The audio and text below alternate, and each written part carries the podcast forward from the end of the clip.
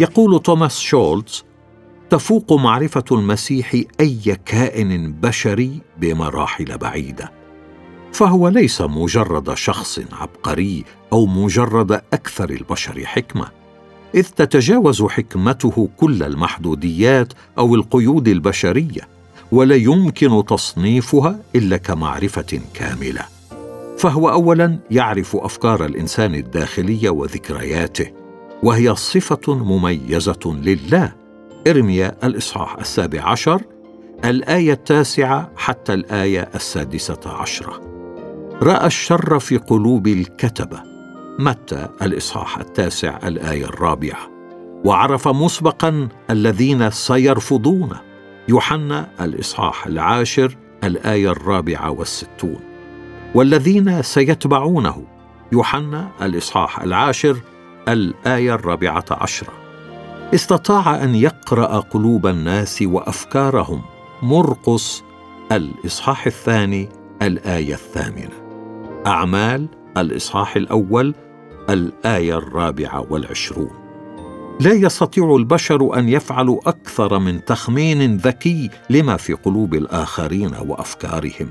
ثانيا يمتلك المسيح معرفة لحقائق أخرى تتعدى قدرة أي إنسان على استيعابها. فقد عرف مكان السمك تماما في الماء. لوقا الإصحاح الخامس الآية الرابعة حتى السادسة. يوحنا الإصحاح الواحد والعشرون الآية السادسة حتى الحادية عشرة. وعرف أية سمكة تحوي العملة المعدنية. متى؟ الإصحاح السابع عشر الآية السابعة والعشرون. كما عرف الأحداث المستقبلية. يوحنا الإصحاح الحادي عشر الآية الحادية عشرة. الإصحاح الثامن عشر الآية الرابعة. وعرف التفاصيل التي سيواجهها. متى؟ الإصحاح الواحد والعشرون الآية الثانية حتى الرابعة. وعرف بأن لعازر قد مات. يوحنا الإصحاح الحادي عشر الآية الرابعة عشرة. ثالثا كانت له معرفة داخلية للذات الإلهية مظهرا أن له أوثق اتصال ممكن مع الله. إضافة إلى المعرفة الكاملة فهو يعرف الآب كما يعرفه الآب. متى؟ الإصحاح الحادي عشر الآية السابعة والعشرون. رابعا يعلم الكتاب المقدس أن المسيح يعرف كل الأمور والأشياء. يوحنا الإصحاح السادس عشر الآية الثلاثون وأن كل كنوز الحكمة والمعرفة مضخرة فيه. كولوسي الإصحاح الثاني الآية الثالثة. كلي القدرة. يمكن ترجمة الكلمة العبرية الشداي إلى الله القدير. وهي تفيد أن الله كلي القدرة أو كامل القوة. وقد شهدت معجزات المسيح لقدرته وقوته وسيطرته على العالم المادي. لكن كلماته وقيامته تعلنان سلطانه وقدرته على كل الخليقة. يقول الدكتور جون وولفورد إن الدليل على قدرة المسيح الكلية حاسم مثله في ذلك مثل بقية الصفات الإلهية. وتأخذ هذه القدرة أحيانا الشكل المادي لكنها تشير في أحيان كثيرة إلى سلطانه على الخليقه إذ للمسيح القدرة على مغفرة الخطايا. متى؟ الإصحاح التاسع الآية السادسة. وله كل سلطان قوة أو قدرة في السماء وعلى الأرض. متى؟ الإصحاح الثامن والعشرون الآية الثامنة عشرة. وله سلطان على الطبيعة لوقا الإصحاح الثامن الآية الخامسة والعشرون. وسلطان على حياته يوحنا الإصحاح العاشر الآية الثامنة عشرة. والقدرة على إعطاء الحياة الأبدية للآخرين يوحنا الإصحاح السابع عشر الآية الثانية. والقدرة على أن يشفي الآخرين جسديا كما تشهد له معجزاته الكثيرة. إضافة إلى قدرته على إخراج الشيطان. مرقس الإصحاح الأول الآية التاسعة والعشرون حتى الآية الرابعة والثلاثين. والقدرة على تغيير الأجساد البشرية. في لبي الإصحاح الثالث الآية الواحدة والعشرون. وبفضل قيامته فإنه يقدر أن يخلص أيضا إلى التمام الذين يتقدمون به إلى الله عبرانيين الإصحاح السابع الآية الخامسة والعشرون. وهو قادر أن يحفظ وديعتي ما أودعتكم إياه إلى ذلك اليوم. رسالة تيموثاوس الثانية الإصحاح الأول الآية الثانية عشرة. وهو القادر أن يحفظكم غير عاثرين ويوقفكم أمام مجده بلا عيب في الابتهاج. الإله الحكيم الوحيد مخلصنا له المجد والعظمة والقدرة والسلطان الآن وإلى كل الدهور. آمين.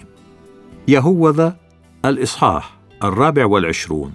قارن مع أفسس الإصحاح الخامس الآية السابعة والعشرين. ويبدو أن النص اليوناني ليهوذا العدد الخامس والعشرين يوحي بأن هذا يحدث من خلال يسوع المسيح ربنا أي أن الذي يحدثه هو الله الآب. لكن على أي حال فإن هناك حاجة لقدرة المسيح. إن من الملاحظ أن تجسد المسيح وموته وقيامته سمحت له أن يتصرف ويتعامل مع الخطيئة من أجل خلاصنا.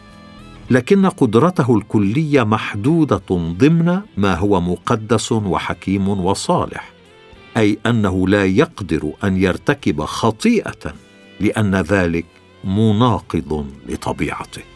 الوجود السابق الأزلي.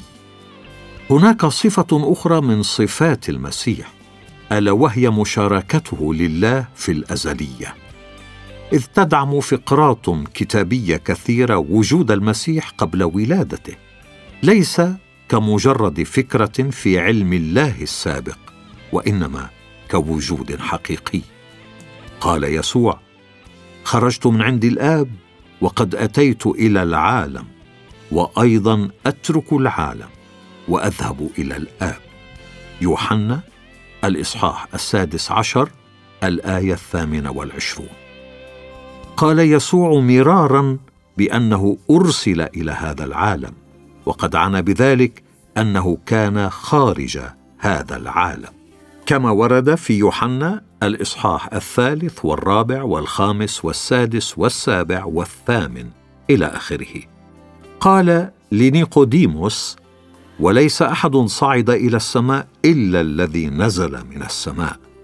ابن الإنسان الذي هو في السماء. يوحنا الإصحاح الثالث الآية الثالثة عشرة وقال أنا هو الخبز الحي الذي نزل من السماء. يوحنا الإصحاح السادس الآية الواحدة والخمسون. انظر أيضا العدد الثامن والخمسين. وقال المسيح فإن أي فماذا لو رأيتم ابن الإنسان صاعدا إلى حيث كان أولا.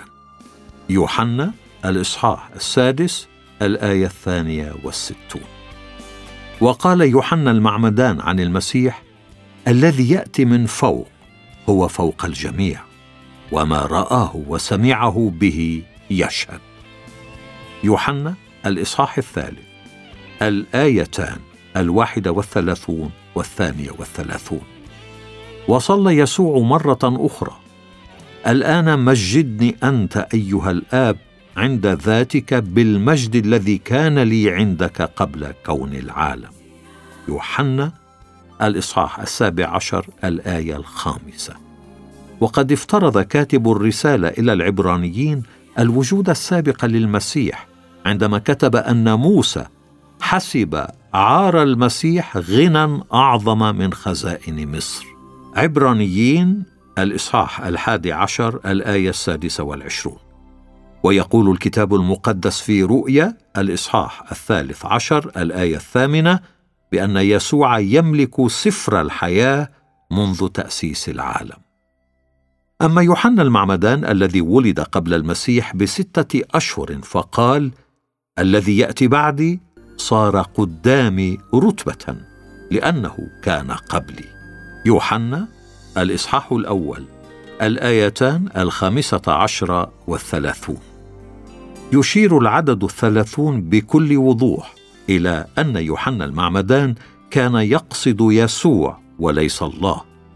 ومن المستحيل أن يكون يوحنا المعمدان يشير هنا إلى أن يسوع كان موجودا في معرفة الله السابقة كما يعتقد بعضهم. لأن الله الكلي المعرفة عرف يوحنا معرفة سابقة أيضا. يتحدث الكتاب المقدس بصوت موحد فيسوع كائن أزلي وهذا يتفق مع ظهورات الله في شكل مادي في العهد القديم. مثلا تكوين الإصحاح الثامن عشر من الآية الأولى حتى التاسعة عشرة. الإصحاح السادس عشر من الآية السابعة حتى الآية الثالثة عشرة والإصحاح الواحد والثلاثين من الآية الحادية عشرة حتى الآية الثالثة عشرة. إضافة إلى الكثير من الآيات فهذه تشكل بعضا من الفقرات الرئيسية الكثيرة التي تظهر أن الله ظهر ظهورا ماديا. السرمدية الأزلية الأبدية. إله الكتاب المقدس إله أبدي أي أنه يتجاوز الزمن وهو مصدر للزمن. ولم يكن هناك زمن لم يكن فيه الله موجودا. ولن يكون هناك زمن لا يكون الله فيه موجودا.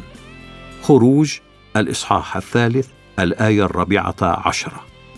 تثنية الإصحاح الثالث والثلاثون الآيتان السادسة والعشرون والسابعة والعشرون. ولا يوجد من هو أبدي إلا الله. إن يسوع المسيح أيضا أبدي. لم تكن له بداية كما يدعي شهود يهوى وجماعة الطريق الدولي أيضا ولحد ما المورمونيون قال النبي ميخا متنبئا عن ولادة المسيح مخارجه منذ القديم منذ أيام الأزل. ميخا الإصحاح الخامس الآية الثانية. كما تحدث اشعيا عن مولد المسيح فقال إنه يدعى ابا ابديا. اشعيا الإصحاح التاسع الآية السادسة. ويمكن ترجمتها على نحو أفضل أبا الأبدية. قال يسوع قبل أن يكون إبراهيم أنا كائن. يوحنا الإصحاح الثامن الآية الثامنة والخمسون. والنص اليوناني يستخدم هنا صيغة المضارع لا الماضي فهو لم يقل أنا كنت. ويوضح أف أف بروس قائلا لو كان للمسيح مجرد وجود سابق لا أزلي أيضا لقال قبل أن يكون إبراهيم كنت. لكن يسوع مضى خطوة أبعد من ذلك فتحدث عن نفسه باستخدامه تعبير أنا كائن أي الأبدي الدائم الوجود. ويقول جاي كامبل تفيد الكلمات أنا كائن سرمدية الوجود السابق لكل الجنس العبري الموجود في الكينونة الأبدية الله. ويقدم ويليام بارك تعليقا مهما فيقول يسوع لا زمن. لم يكن هناك وقت قط دخل فيه المسيح إلى حيز الوجود ولن يوجد وقت سيتوقف فيه عن الوجود. لا نستطيع أن نقول عن يسوع لقد كان. يجب أن نقول دائما إنه يكون أو إنه الكائن. نرى في يسوع لا زمنية الله الذي كان إله إبراهيم وإسحاق ويعقوب الذي كان قبل الزمن وسيظل بعده فهو دائم الوجود. عدم التغير الثبات.